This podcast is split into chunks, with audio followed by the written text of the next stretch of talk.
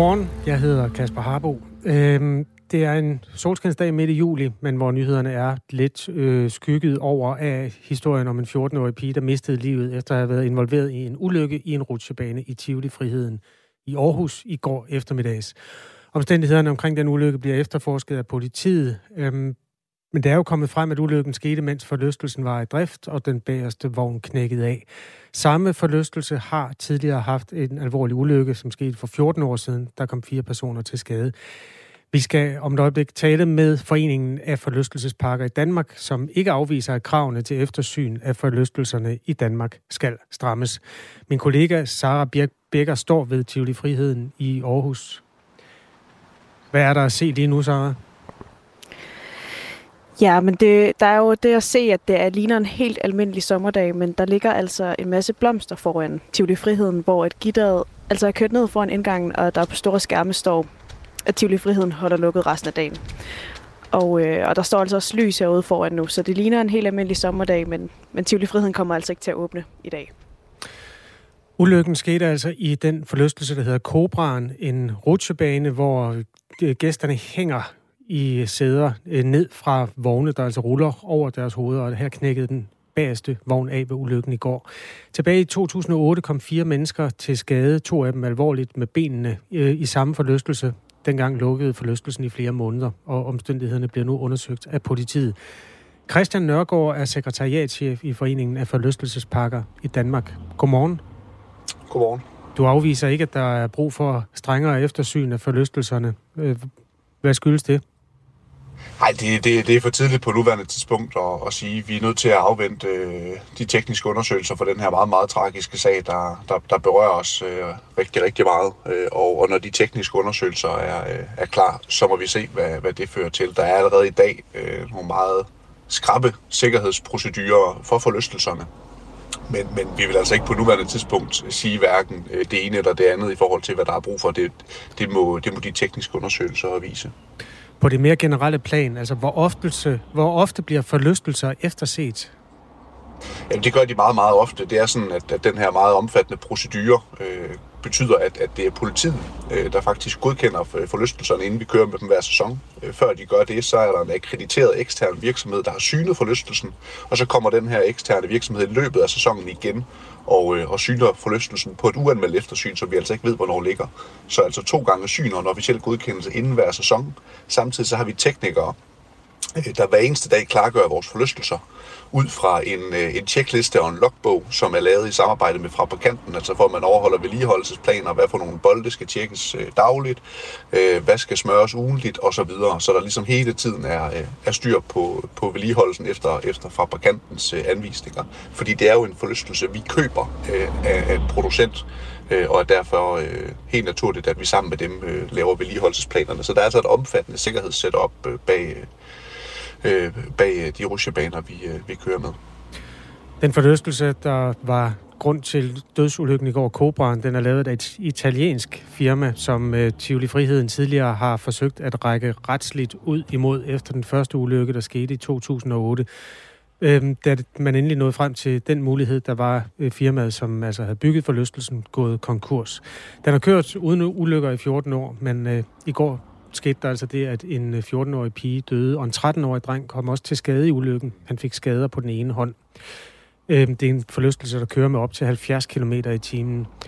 Som du siger, Christian Nørgaard, der er myndigheder, der undersøger det her, men og derfor bliver det meget anekdotisk, hvad der kommer frem. Men i sidste uge har, ifølge Aarhus Stiftstidende har talt med en gæst, der også var ved forlystelsen i sidste uge.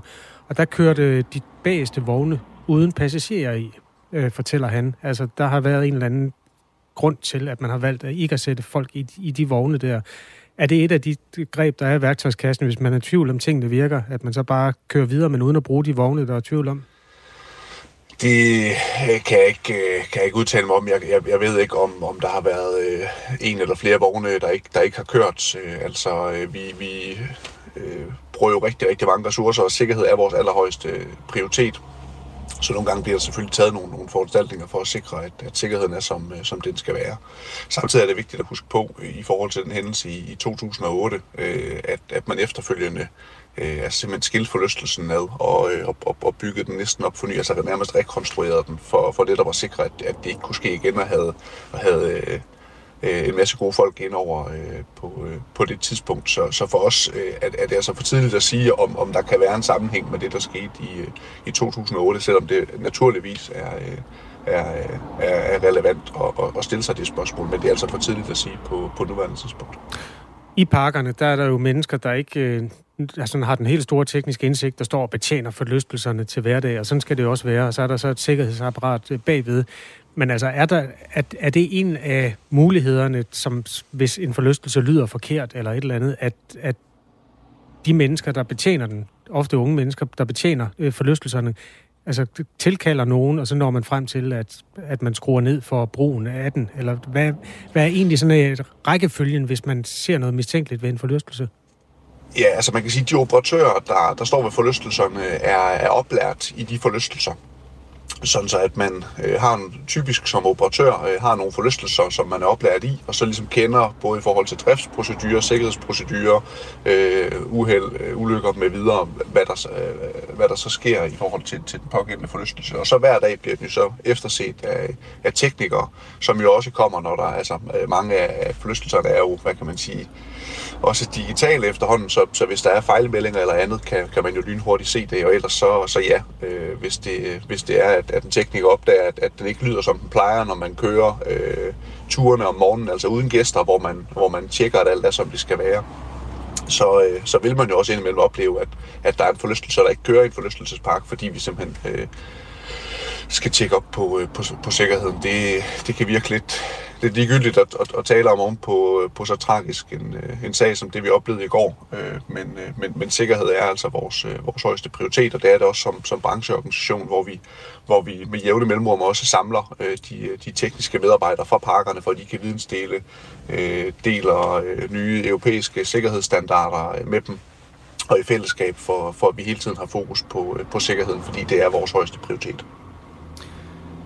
I Københavns Tivoli skete en dødsulykke i 80'erne, og nu skete det altså i Tivoli Friheden i går, men ellers er det meget sjældent, at der sker alvorlige ulykker i danske forlystelsesparker. Hvordan bliver det modtaget? Hvordan har I modtaget det i foreningen, sådan en nyhed som den her? Det er jo noget, der også kommer til at påvirke alle menneskers humør i det øjeblik, de stiger op i en forlystelse i Danmark i resten af året formentlig.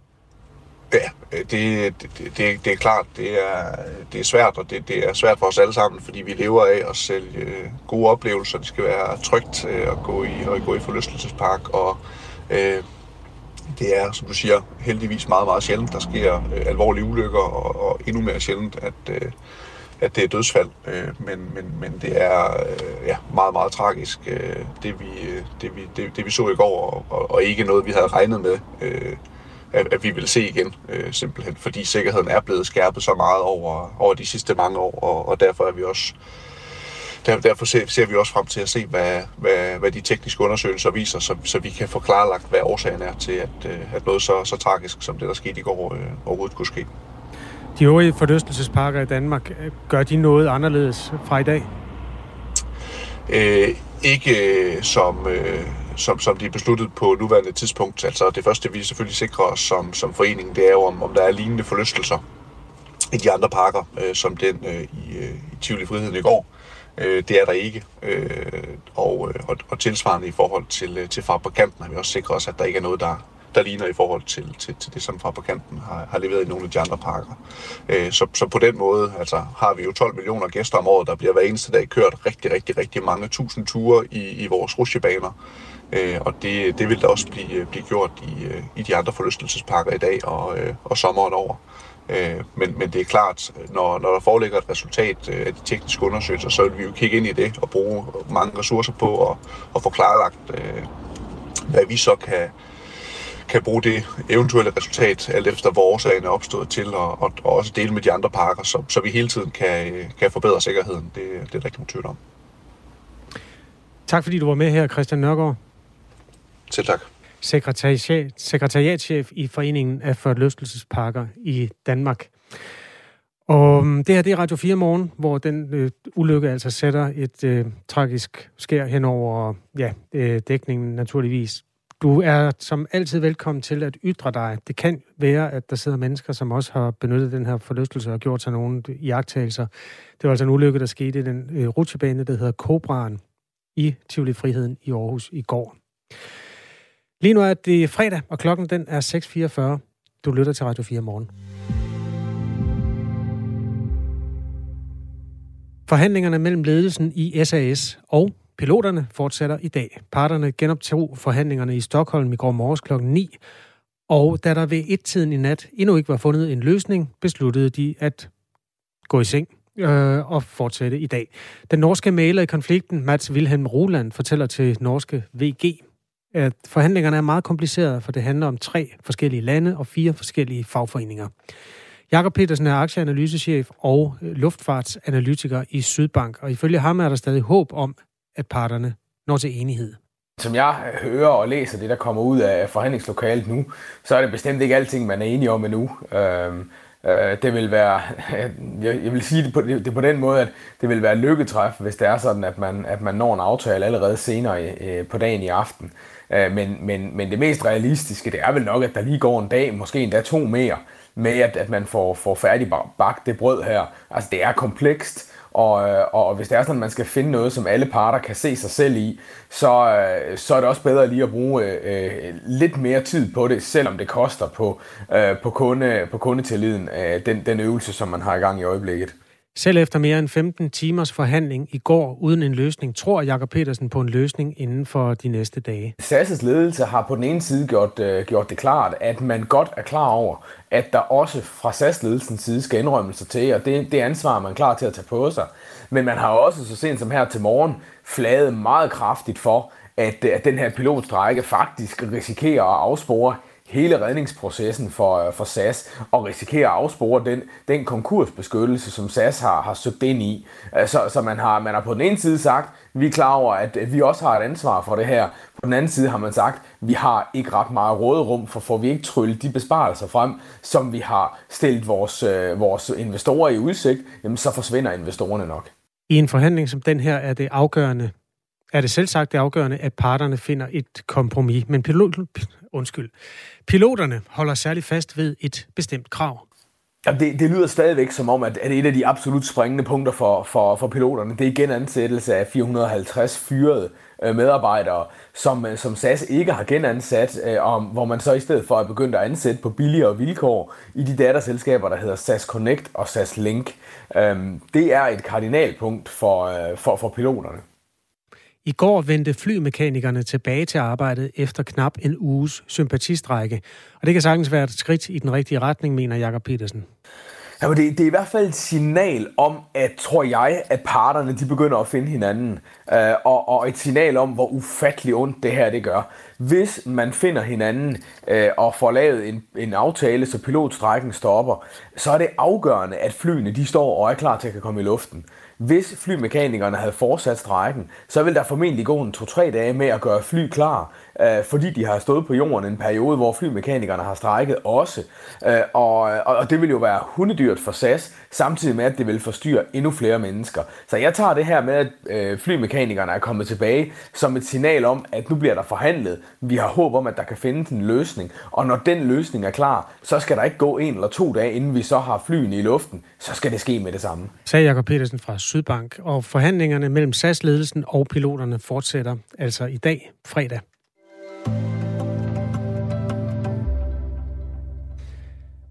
For en lungekræft ramt er tiden afgørende for chancen for at overleve, og alligevel venter rigtig mange for længe på deres behandling.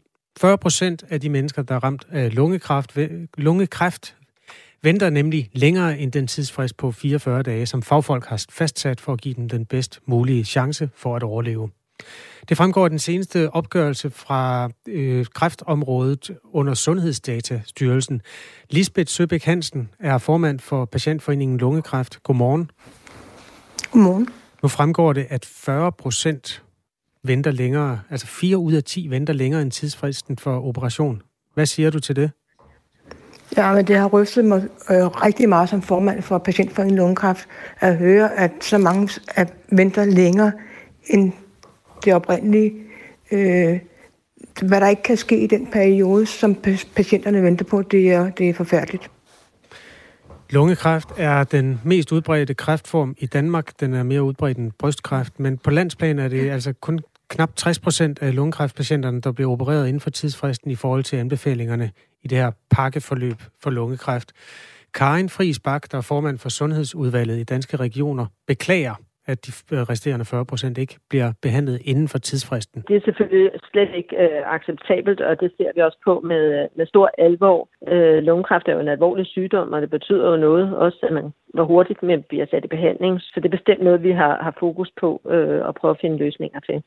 Karin Friis Bach fortæller, at der er flere grunde til, at så mange patienter ikke kan komme til inden for de 44 dage, som tidsfristen lyder på. Et sammenfald af, at vi både ser flere patienter, flere henvisninger, men også flere patienter, som har komplekse forløb, hvor de fejler flere ting på én gang, som man skal tage hensyn til. Og så samtidig med, at vi har mangel på personale. Vi mangler især røntgenlæger, vi mangler operationssygeplejersker, anestesipersonale osv. Det er forklaringen, Lisbeth Søbæk Hansen, formand for Patientforeningen Lungekræft. Hvad siger du til forklaringen?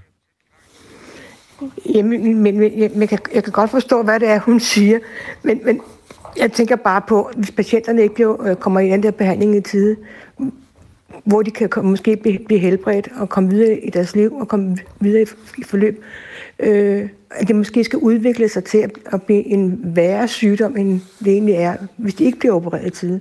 Det kan udvikle sig til, at de kommer op i stadie 3 og 4, og så er det kun livsforlængende behandling. Det ryster mig meget. Du må lige hjælpe os med at forstå den her tidsfrist på 44 dage, som altså er fastsat af eksperter. Hvad kan konsekvensen være, hvis man ikke bliver opereret inden for den tidsfrist?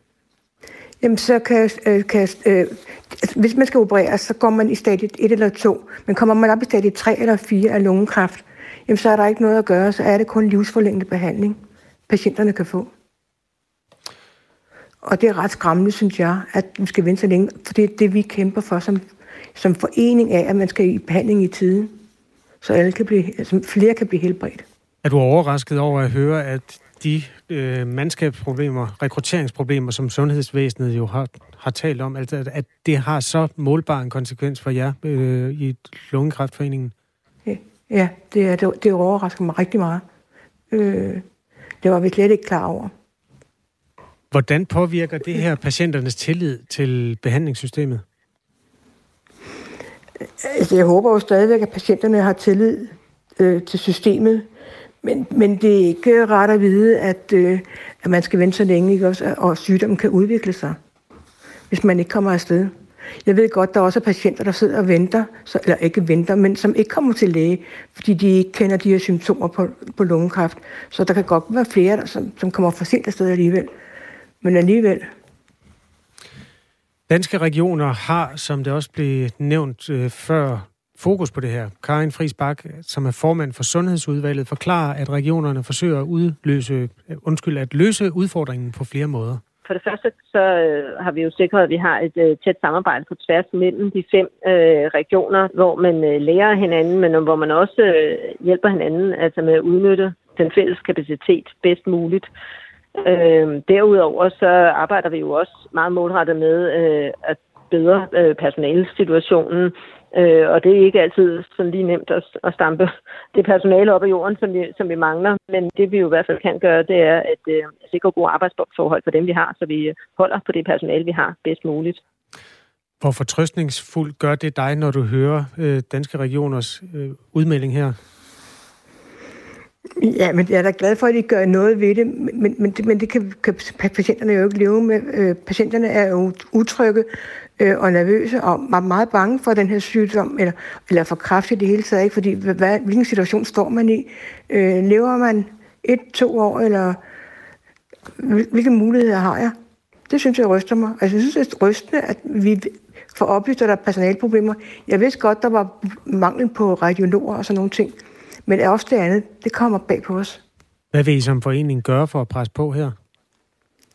Jamen, vi vil da prøve at se, om vi kan gøre et eller andet, og måske tage kontakt til Måske også tage kontakt til Karin Friis Bach og snakke med hende. Hvad skal vi gøre, og hvad kan I hjælpe os med for, at patienterne kommer afsted i tide og kan få den behandling, de skal have?